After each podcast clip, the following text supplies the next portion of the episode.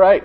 Well, we are going to uh, be looking at discipline two, the home. And this morning we're going to particularly be narrowing in on marriage. And we're going to look at a number of biblical imperatives for marriage. But let's open our time in prayer.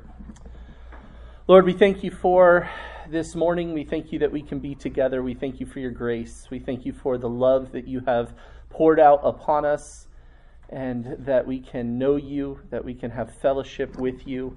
Lord, we thank you for the way that that love that you have shown us pours out in our love for one another, and even this morning, being affected by the genuine love and care of these men for me, and hopefully I for them, uh, is a blessing. And we praise you for that. And I pray that as we look at your word and we look at a number of different principles, that you would aid us in increasing in holiness, that we would be more pleasing to you in every uh, aspect of our life that we would be good worshipers in all that we do. So, Lord, help us, aid us as we work through these principles. Give us soft hearts, moldable hearts, that we would not only hear your desire for us as men of God, but, Lord, that we would act upon that and that we would live that out faithfully for your glory. We ask these things in Christ's name. Amen. Amen. When we think about the Christian life, think all of us would agree that the ultimate end of our life is to bring glory and honor to God, that we would want to see Him glorified in all that we do. And this should be our goal in marriage as well. That is the aim, that is the target, that God would be glorified. And this is helpful because in a marriage, it's easy to get mixed priorities or even desire good things, but in the wrong priority. It is a good thing to experience a strife free marriage. But that's not the goal for you as a husband. That's not the ultimate goal. It's good to experience and enjoy a long marriage, but that's not the ultimate goal. The ultimate goal is to live a worshipful life yielded to the Lord for His glory. That is the aim, that is the target. See, someone might be able to avoid conflict in their marriage. Somebody might be able to enjoy a long marriage and have both of those things not be for the glory of God. But only the Christian can conduct themselves in their marriage in a manner that is pleasing to the Lord, and that is our call. Unbelievers have long marriages. Unbelievers have strife marriages, but unbelievers cannot bring glory and honor to God in their marriage. And you, if you're a believer, if you have been transformed by the grace of God, have the tremendous privilege and honor of being able to glorify God in your union with your spouse. now, as we consider marriage, there's something that we need to recognize right off the bat, and that is that marriage is a beautiful institution and it is a gift from God. When God talks about marriage and his intention for marriage, it is only talked about in a positive light. And maybe, I know none of you men would ever say something like this or think this thought, but somebody else I'm sure you've heard at some point in time talk about how hard marriage is, right? We would never be guilty of that. But, or even frame marriage in a negative light. Oh, the old ball and chain you know and many times we're saying that in jest or with sarcasm or things like that and i understand that but the reality is is that marriage is not a bad thing. Marriage is actually a gift from the lord that is a wonderful and beautiful thing he who finds a wife finds a good thing. Marriage is not something that is negative and it is to be feared and concerned about, and we stew in anxiety because this institute of marriage is intimidating and threatening and hard, and uh, this whole world of landmines and such. That's not how God ever thinks about marriage. That's not how God ever talks about marriage. We shouldn't fear marriage, we should fear God. What is scary about marriage is not marriage, but it's actually us. What makes marriage hard is not that God has created this institution of a union that is somehow flawed. God's design for marriage was good until we sinned. And we brought our sin into this good institution. And so the problem is never to be blamed that God did something wrong in marriage. It's our sinfulness, our deceitful heart, our selfishness, our impure motives. There may be a temptation when we sin to say, oh, marriage is just so hard. No, you're a sinner. I'm a sinner. Marriage is good. Marriage is right before the Lord. It is a precious gift. Marriage is great. It's a wonderful institution, and whatever hard, whatever hard things we find about marriage, it's only hard because of what we bring into it. So this morning, as we consider biblical imperatives for marriage, we're going to look at various biblical imperatives that aid us and help us in navigating our marriages in a way that is pleasing to the Lord. Now, sometimes we hear imperatives and we think, oh man, a- another thing I have to do. And yet, I want you just to remember and consider 1 John 5 3 that says, For this is the love of God, that we keep his commandments. And his commandments are not burdensome. These commandments, these imperatives, this instruction for you is not a burden to be cast upon you. But in fact, when you humble yourself under them and you obey the Lord, it removes a burden. These are for your good, these are for our good. These are evidences of God's kindness to us to give us instruction that leads us into what is right and righteous and holy before Him. Now, what if you're single? What if you're not married? Oh, I could have slept in this morning. this isn't where the Lord has me. Well, listen, many of these imperatives are not wife specific, but they're simply how the believer is to conduct himself before the Lord in relationship to others. And how much more for the married men should your wife be the primary recipient of what God calls you to be? This means if you're single, you don't have to wait until marriage to cultivate the very characteristics and attributes that call that God calls a man to have in his marriage. So don't check out. And listen, if if a woman turns you down, pursue these things because if a woman that you pursue turns you down, let it not because you're not the right kind of man. Let me say it this way instead of a whole bunch of negatives there. Um, be the right kind of man, and if she turns you down, it's not because you haven't cultivated the character that God calls you to have in marriage. Pursue that now. Condition yourself, train yourself, discipline yourself to, to be the kind of man that God calls you to be towards others, so that when God, if God brings a spouse your way, brings a wife your way, you are ready to selflessly give of yourself for her. And it's not a new concept in your life. You've been doing that in the body of Christ faithfully. All right, number one, as we work our way through these biblical imperatives for marriage, imperative number one love your wife. These statements, these imperatives are going to seem so obvious as we work our way through them, and almost all of them overlap one with another. And I recognize that. By the end of this lesson this morning, you're going to be like, man, Josh just said the same thing over and over again. Yes. Yes. These are the right things. These are God's priorities. This is God's call. Turn to Ephesians 5. I want you to see God's call for the husband in marriage. We're going to start in verse 25. We're going to go through verse 33. But the imperatives for us, for the men, is in verses 25, 28, and 33.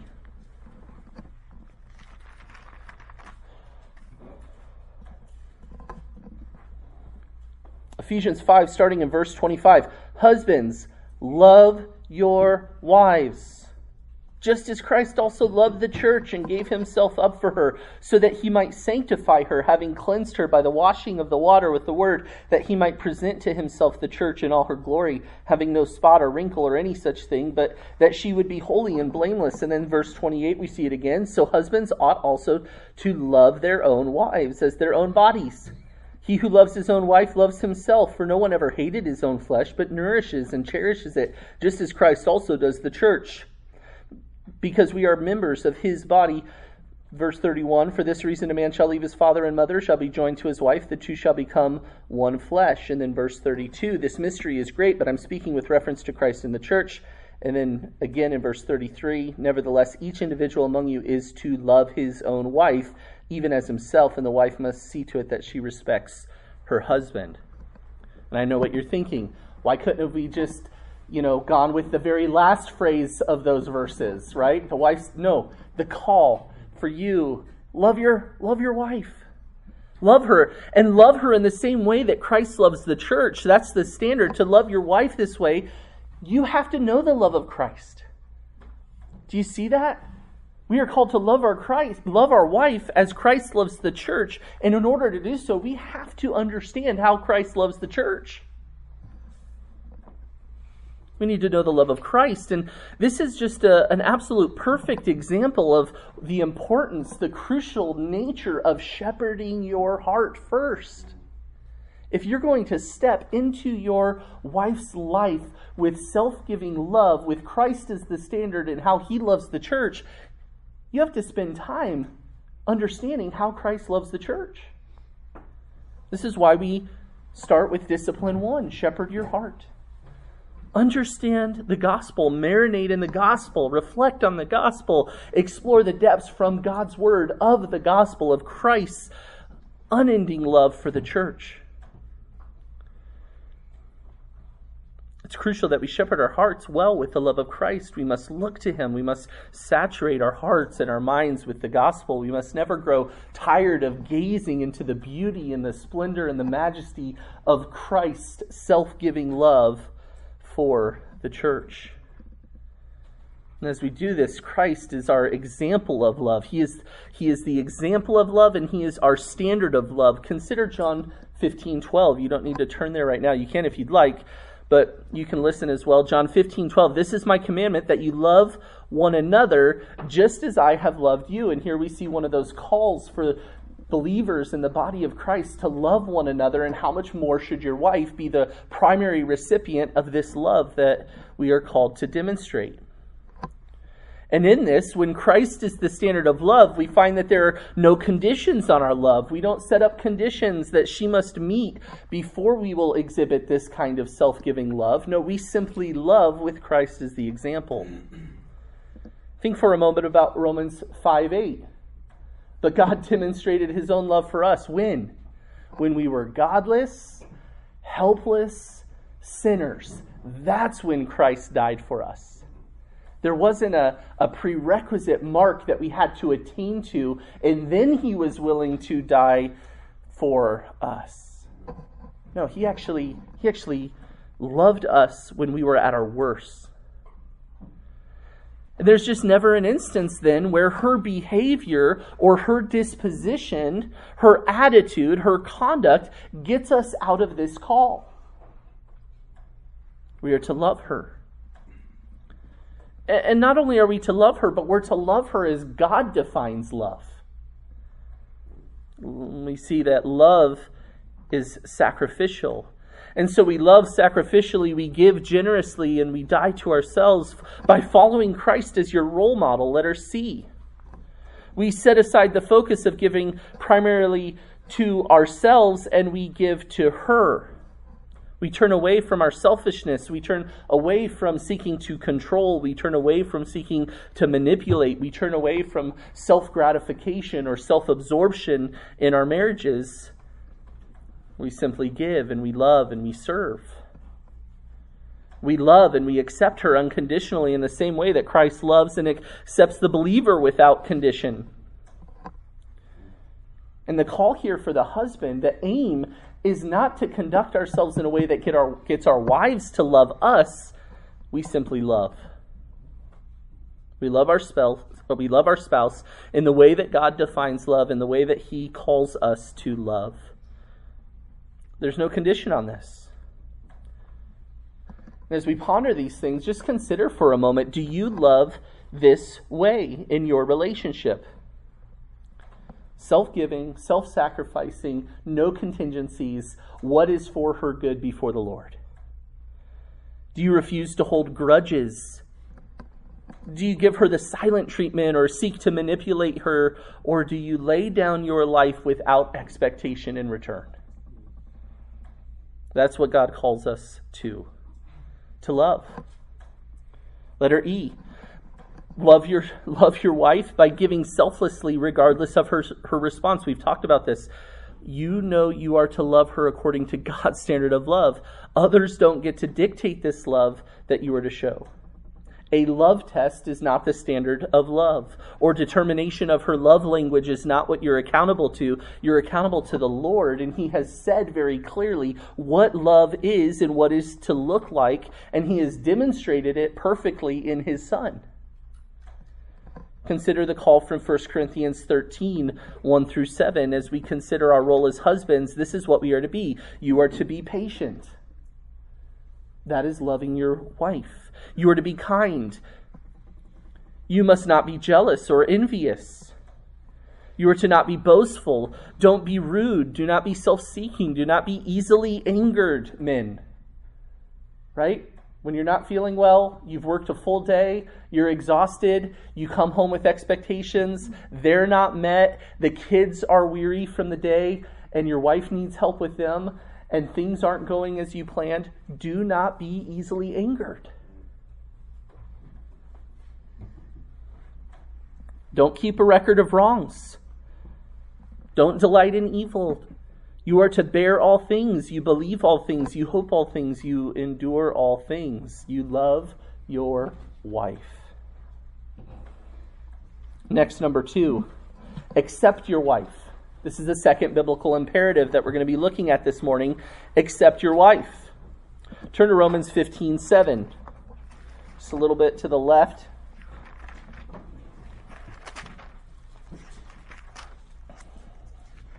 We looked at this recently in Romans 15 in regards to the believer's call for one another. And again, how much more should your wife be the primary recipient of our obedience to this call for believers?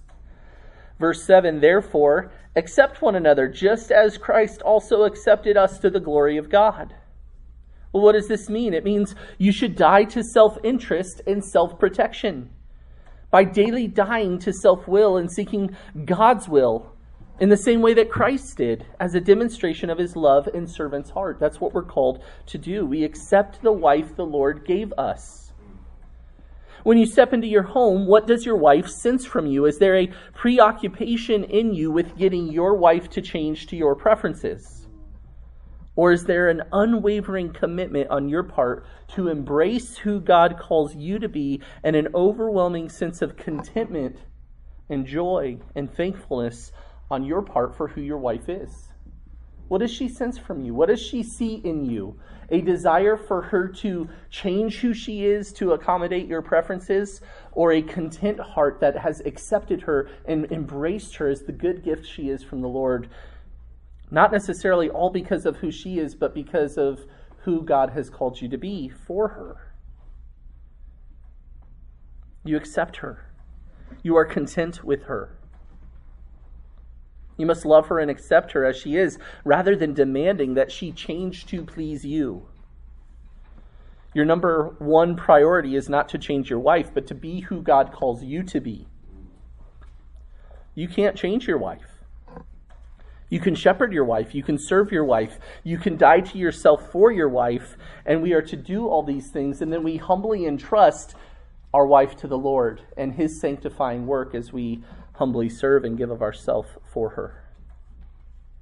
We die to ourselves for our wives. We do all of these things independently from who she is or how she is treating you.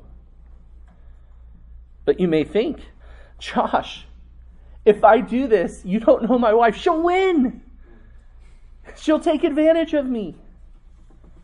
She'll walk all over me. You don't know her like like I do. You don't know her faults like I do. Well, turn to 1 Peter 2 for a moment. I want you to see this. This is just staggering.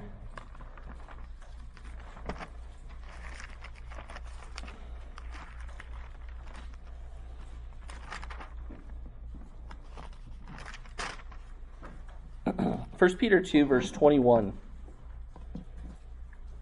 I understand that not all marriages are easy. And I understand that there are unique difficulties that you may find yourself in within your marriage. I want you just to ponder this for a moment as we consider the call to love our spouse and to accept the spouse that the Lord gave us. Verse 21 For you have been called for this purpose, since Christ also suffered for you, leading you an example for you to follow in his steps, who committed no sin, nor was any deceit found in his mouth And while being reviled, he did not revile in return. While suffering, he uttered no threats, but kept entrusting himself to him who judges righteously. And he himself bore our sins in his body on our on the cross, so that we might die to sin and live to righteousness, for by his wounds you were healed. What a precious, precious truth. We must accept our wife and keep entrusting ourselves to God. He knows all. He sees all. Are you ready to not repay evil with evil? Are you ready for Christ to be slandered in your home and not defend yourself? Are you ready to die to your own self interests and desires? Are you ready to lay down defenses of yourself for the sake of loving and serving and cherishing your wife? Are you ready in your marriage to humbly keep entrusting yourself to the one who judges righteously? The reality is is that if we feel at times persecuted in our marriages, we're probably somewhat delusional.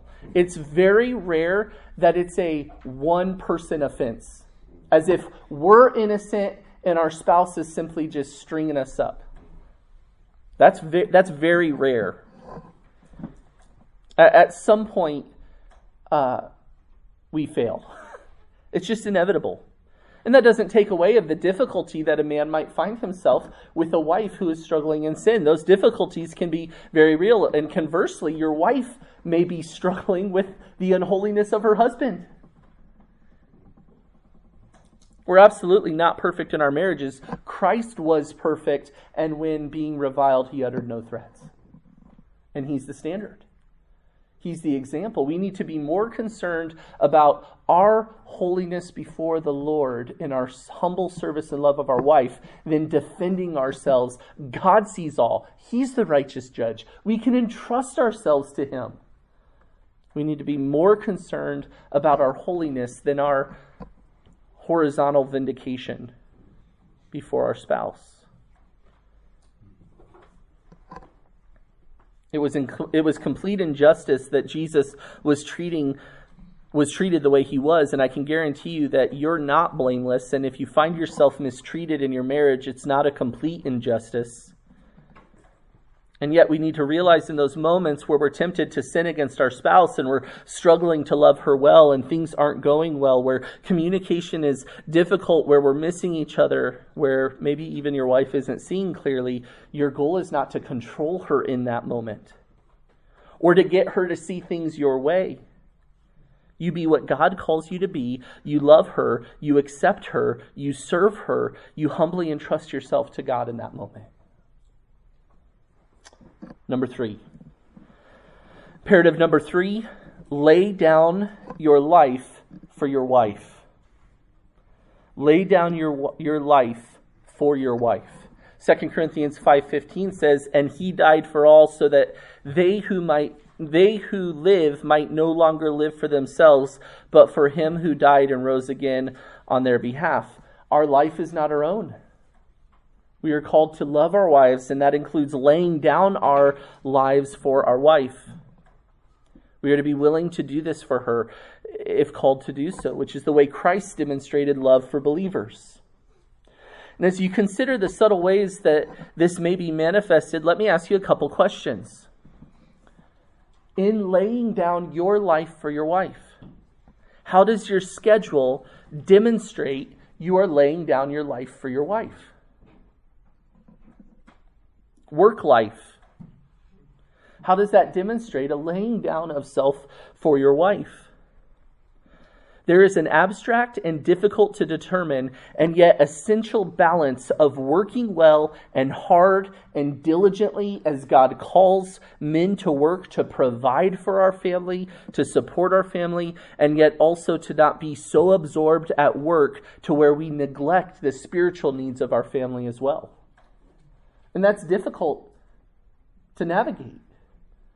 And it's, it's not a cookie coat process determination. Men have different capacities, families have different needs. Uh, work requires difficult exertion of energy and mental engagement, and yet we need to be intentionally mindful of how we are positioning ourselves that demonstrates a laying down of self for the benefit of our spouse, of our wife, of our family. Before you commit to things, do you think about your wife? Before you join softball leagues that pulls you away from your family for four nights a week, do you think about the needs of your family, the spiritual needs of your family? If I make this decision, I will really enjoy it. I need the exercise and it's good. It's an evangelistic opportunity, but now you're not able to go to small group for three months. We need to think about these things. We need to give consideration to these things, and we need to be willing to set aside hobbies and things that we enjoy that aren't necessarily even bad for what is best.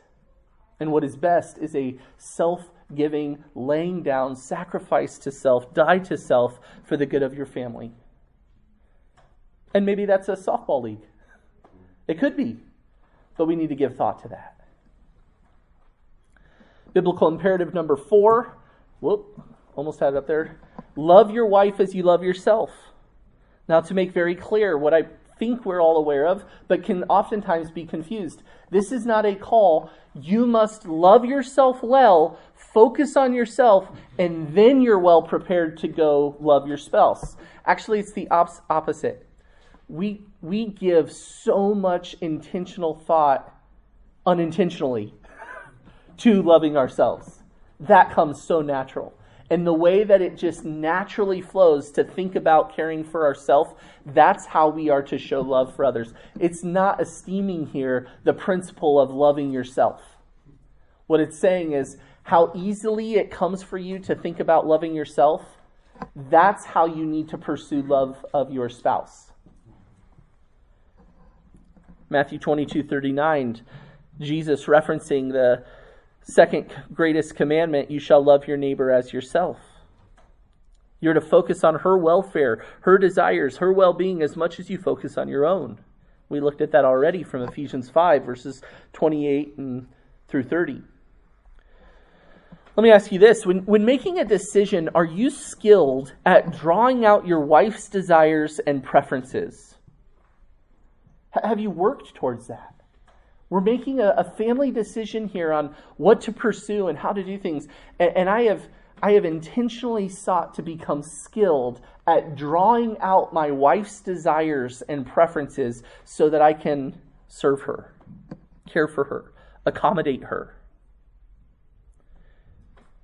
It comes very naturally to think about what you want. We don't have to work hard to love ourselves and we should cultivate such a disposition to where our minds are trained and our hearts are eager to think of serving our wife first. Dinner tonight. What would be a blessing to my wife? Sometimes it's a blessing to hear from her what she wants. Sometimes you start to investigate what do you want for dinner? And she goes, Well, uh, you just decide. No, no, no, no. What do you want? And, and you actually have to learn that what she wants most in that moment is for you to, to decide. Until you choose the one thing she doesn't want. you decide, oh, let's get In-N-Out. Oh, I, I, that sounds horrible. Well, what do you want? I just want you to decide. Come on! and you die to yourself. And you, you know, recommend Chick fil A. And then all is good in the world of marriage.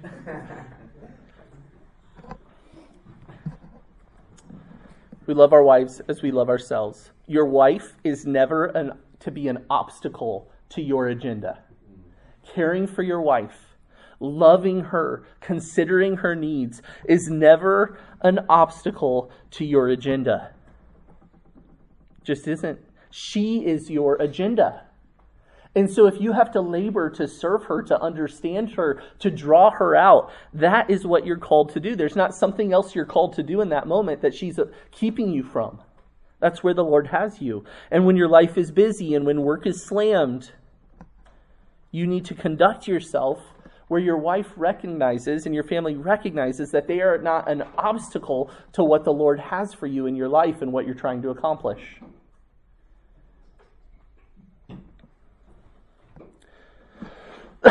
Number five, consider your wife as more important than yourself. Consider your wife as more important than yourself. Philippians 4. I'm sorry, 2 4. We're to protect her from hurt and harm more than you try to protect yourself. And again, we see these are principles. This is what the Christian is called to be one with another. And your wife should be the primary recipient of this attribute that Christians are to have. Consider her more important than yourself. You're to protect her from hurt and harm more than you try to protect yourself. You are to treat your wife as you desire to be treated. And so when you've worked a full day and you walk into your home, what kinds of expectations are you bringing into your home in that moment? Are you willing to set those aside and give of yourself considering her needs? What, what kind of involvement from me would be a blessing to my wife right now? Whoa, whoa, whoa, Josh. We have roles. I bring home the bacon, she cooks the bacon. That's how it works. I do this, she does that. I'm so glad you have defined roles in your home. That's really helpful because it helps you know clearly how you can step into her roles and serve her sacrificially and aid her. Don't be above doing laundry. Don't be above unloading the dishwasher or washing dishes or taking out the trash or cooking dinner. Serve. It, it's inconsequential if you're exhausted. Step into your home and serve. Consider her needs above your own. Do you give your wife your best? How easy it to, is it to come home thinking about ourselves and how much we've done all day, only to walk in the home with all sorts of expectations of what our wife should have done and what our wife should have accomplished? As opposed to walking in the door with the expectation of ourself that though it is the end of the day and I'm exhausted, I'm going to give her my very best. Listen, sometimes we have no clue what our wives have been through at the end of the day. And we might walk in the door and the house is messy and the laundry's not done and dinner hasn't even been thought about. But you know what? Your precious little ones have been cared for and protected and shepherded and disciplined time after time and rescued from one another as strife rose up.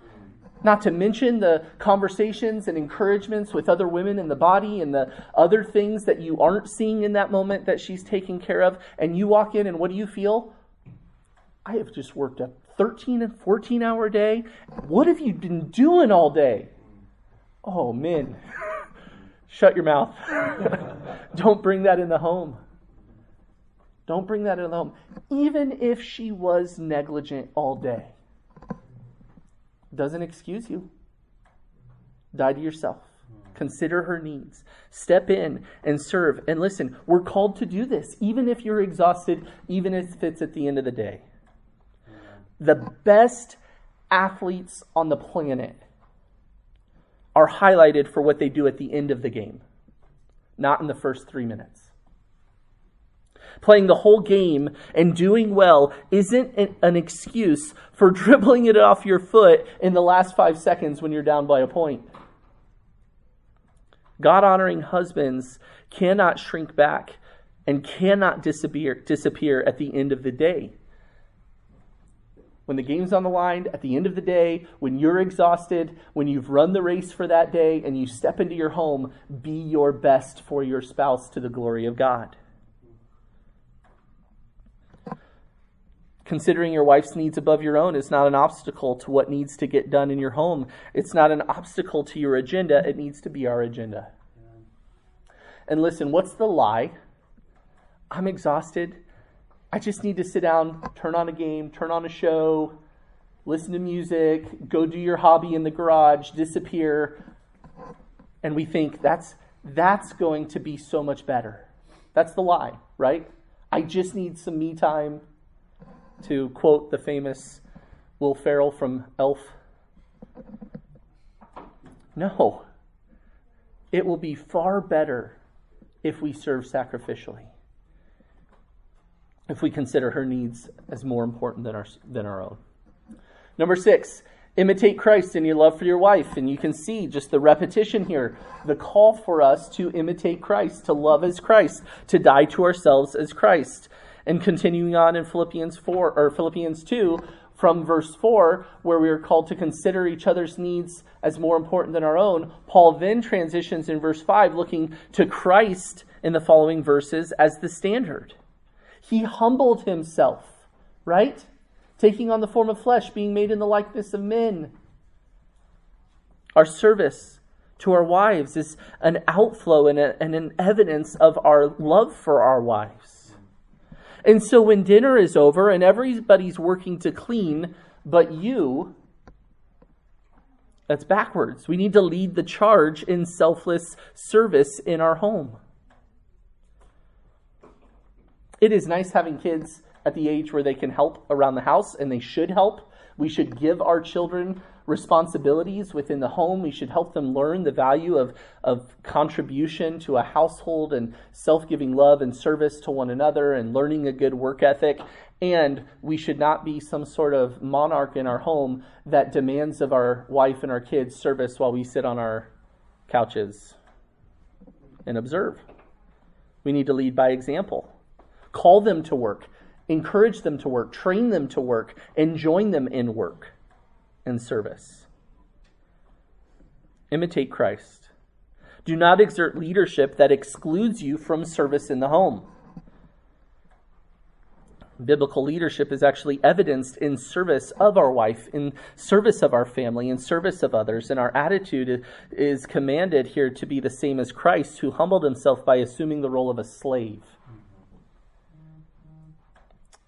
What we see as true humility is evidenced in putting the interests and welfare of our wife and our family before our own by giving of ourselves, regardless of the inconvenience or the difficulty that's involved. We are to love humbly, sacrificially, but listen, we are also called to lead. And these things don't oppose one another. That's biblical imperative number seven. Lead your wife from 1 Corinthians 11. I want you to turn this to this one with me. What we're talking about here in imitating Christ and looking to Him in our love for our spouse and our service of our spouse doesn't mean that then there is some sort of passive or unactive leadership in our home. This is actually the expression of biblical leadership godly, Christ like, sacrificial love, but yet we are still called to lead. And we are in our sacrificial love actually leading our wife well when we are doing it as God calls us to. Consider 1 Corinthians 11, verse 3. But I want you to understand that Christ is the head of every man, and the man is the head of a woman. And God is the head of Christ. Here, God's divine order, his institution for the roles for a man and a woman, a man is under the leadership of Christ, and a wife is under the leadership of her husband. And we are to lead. We're to lead our, our wives because this is the position already given to you by God. This is God's design.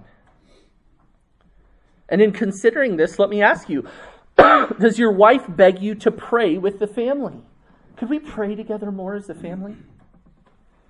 Do you read scripture together? Is there a pattern of family devotions? When you're home, who takes the lead in discipline and, and spiritual guidance of your children? You lead your wife as Christ leads his church by being a decision maker to whom she submits. You lead the family towards what is right and good before the Lord.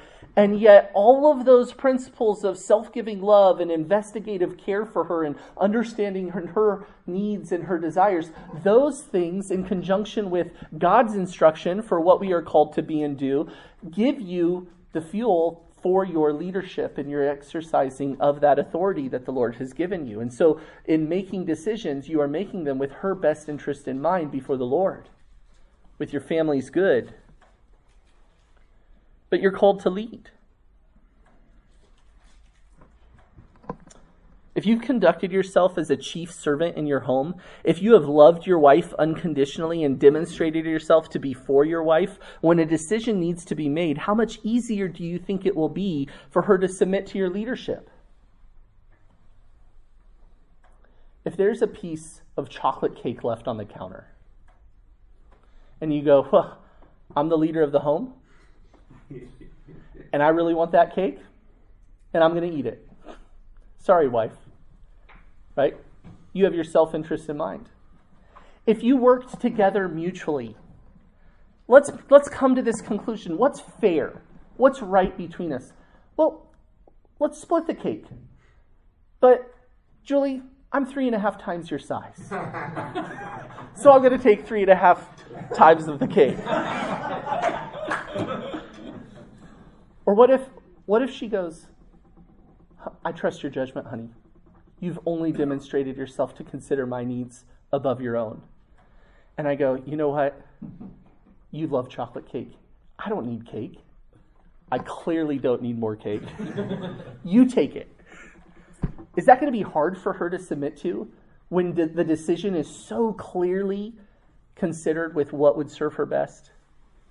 That's going to be a joy for her to come under that kind of leadership. And that's the kind of leadership that we're called to exert, where we have demonstrated ourselves to be for our spouse to the glory of God. We want what is good and honoring to her. So when the time comes that a decision needs to be made for the family, and you might not even be on the same page, she knows unquestionably that you are making this decision with her best interest in mind.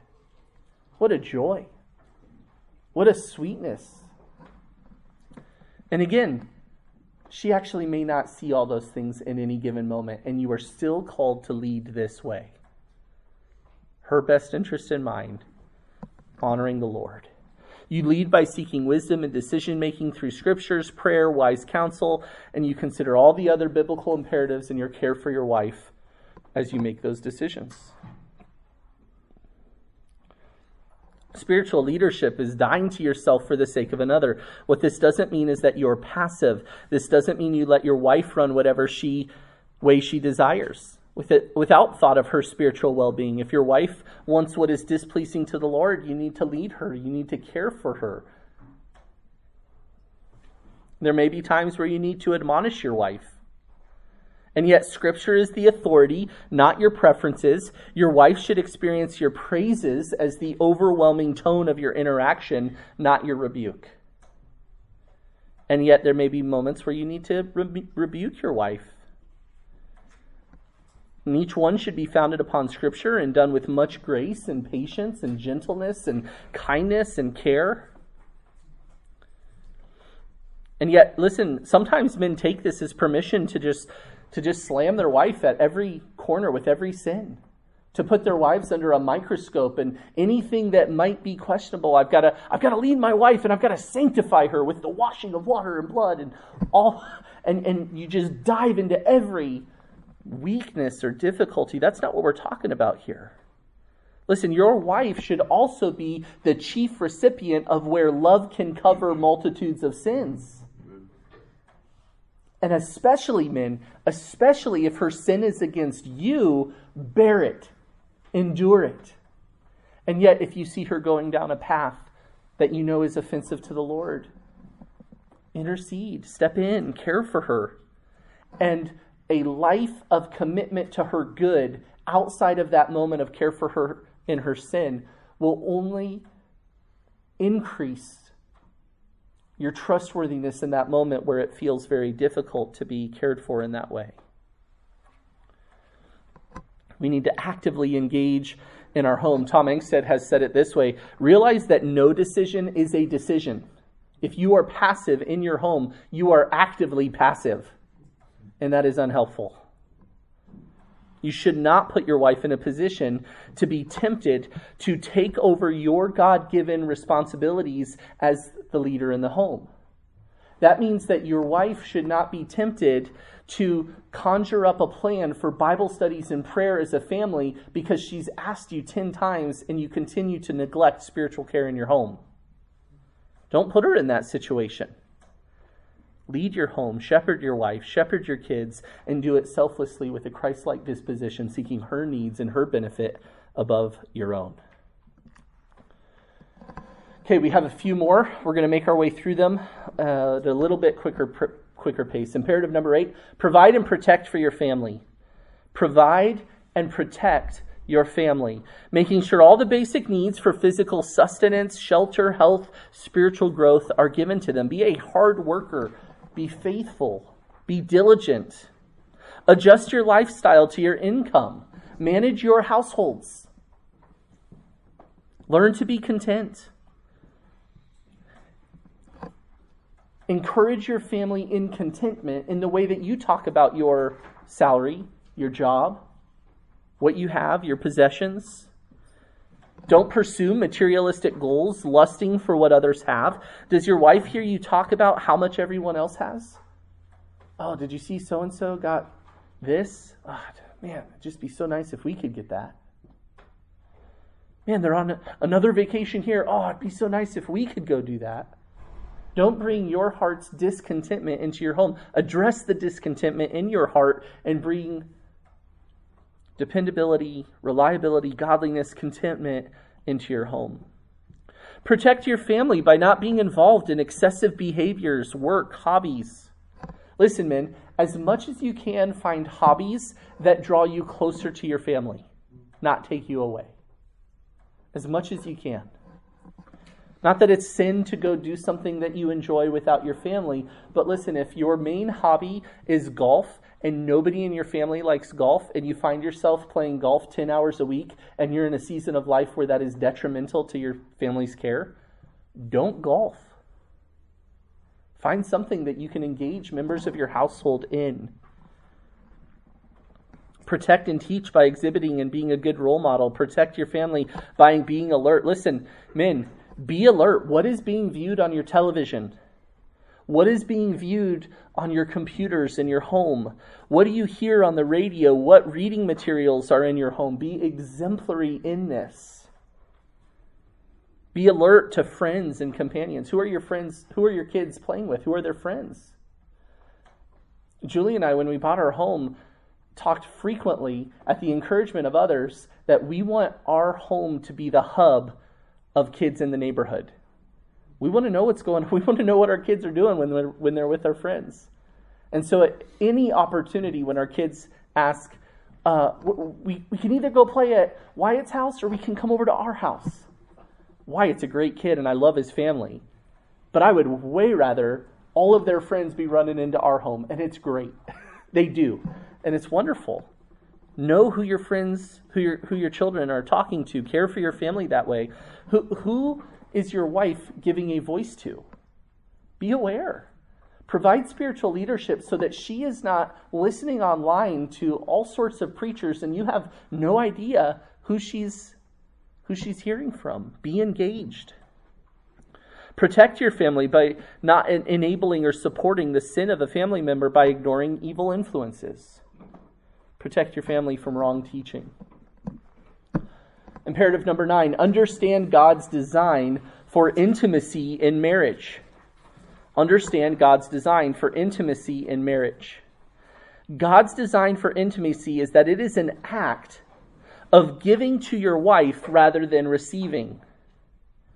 God's goal in marital intimacy is, is not performance, but rather to express self giving love for your spouse. Thus, we are to guard our minds. We make purity of thought, attitude of, and behavior our goal. We are to develop a biblical view of sexuality. Don't be controlled by sexual lust, which can lead to unreasonable demands on your wife. Do not be dependent on sex to build your ego and give you some sort of personal fulfillment.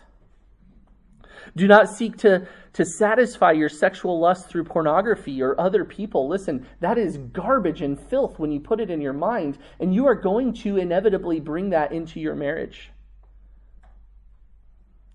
Selfish, self seeking, as opposed to self giving, care, love. Understand that your body belongs to your wife for sexual purposes. Your goal and your aim is her good, her pleasure, and understand that God does not want you to selfishly deprive your wife. You are to give of yourself for her.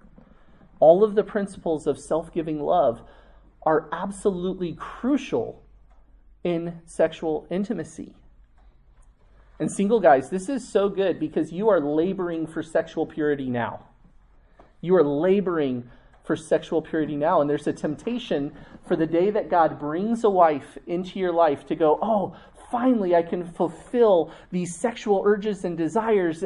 It's me time. And you are going to wreak havoc in your home if you bring that kind of attitude into sexual intimacy with your spouse. You are still to be restrained, self controlled, and to give of yourself for your wife's good.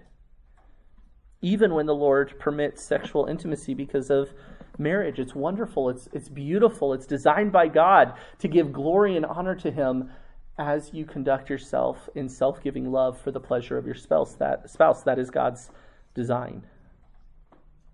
Number 10, cast your burdens on the Lord. Marriage is not hard, but we sin. And there will be difficulties that you bring into your marriage, that your spouse brings into your marriage. And when things are difficult, when things are hard, when you don't know how to press forward, when you are faint hearted because you're just struggling for either your sin, her sin, most likely combination, cast your burdens on the Lord. He cares for you. He will sustain you as leader in the home. He will comfort you. He will care for you. Trust in His sufficient grace.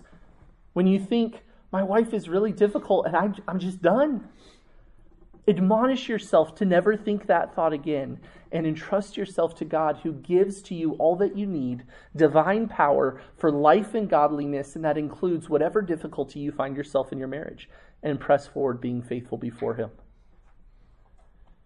Be a role model of thankfulness and contentment when trials hit your home. They will come. Continually point your wife to dependency on God by being a man who is constantly depending on God. Bear her burdens your wife is never an obstacle to what God would want in your life and is always an opportunity to please the Lord in your selfless care. Listen, men, you might someday desire something really good.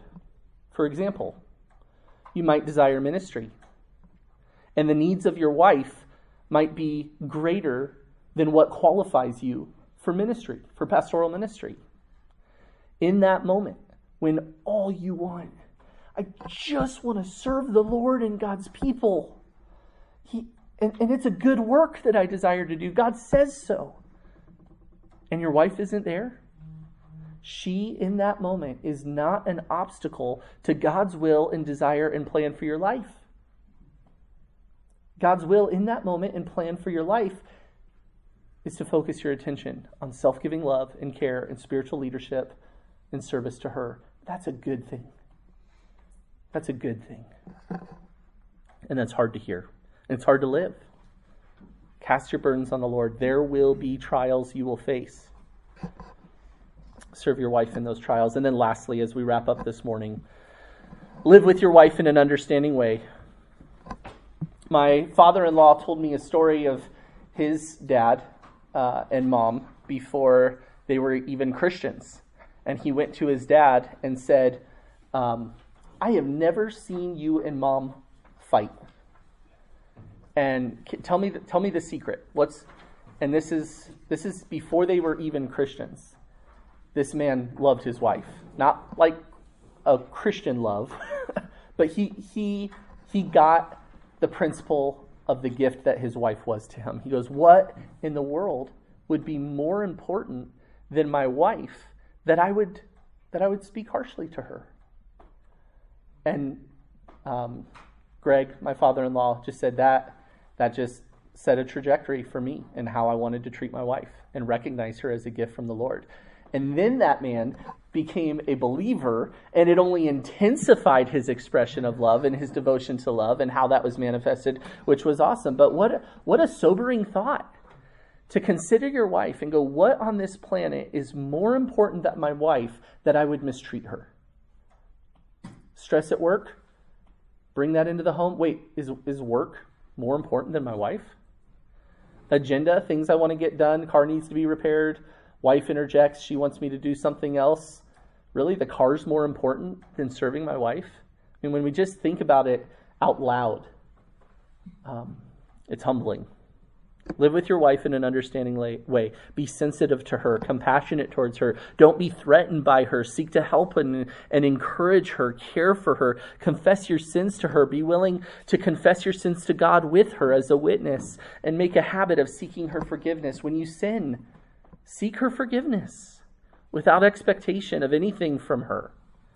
Be understanding, a good listener. Be under, understanding by encouraging her daily. Look for ways to compliment your wife and identify evidences of God's grace in your wife. Frequently tell your wife that you love her and tell her why you love her. Be an active participant in the encouragement and building up of your wife. Live with her in an understanding way so that God might be glorified as we conduct ourselves as He calls us in our marriages. Let's pray. Father, we thank you for this morning. We thank you for the opportunity to look at your word. We thank you for your instruction. These are calls, these are imperatives, commands for the Christian uh, that we know are beyond our capacity. Um, but yet, your Spirit, He dwells within us.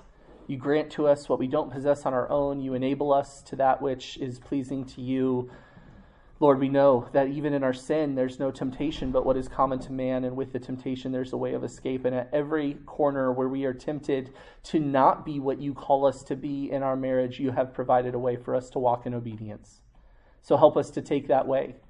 Help us to walk faithfully before you. And for the men who are single, Lord, I pray that you would sustain them in contentment, that you would drive them all the more towards godliness of life so that they are prepared to be godly shepherds and good servants in their homes should you grant to them a, uh, grant them a wife.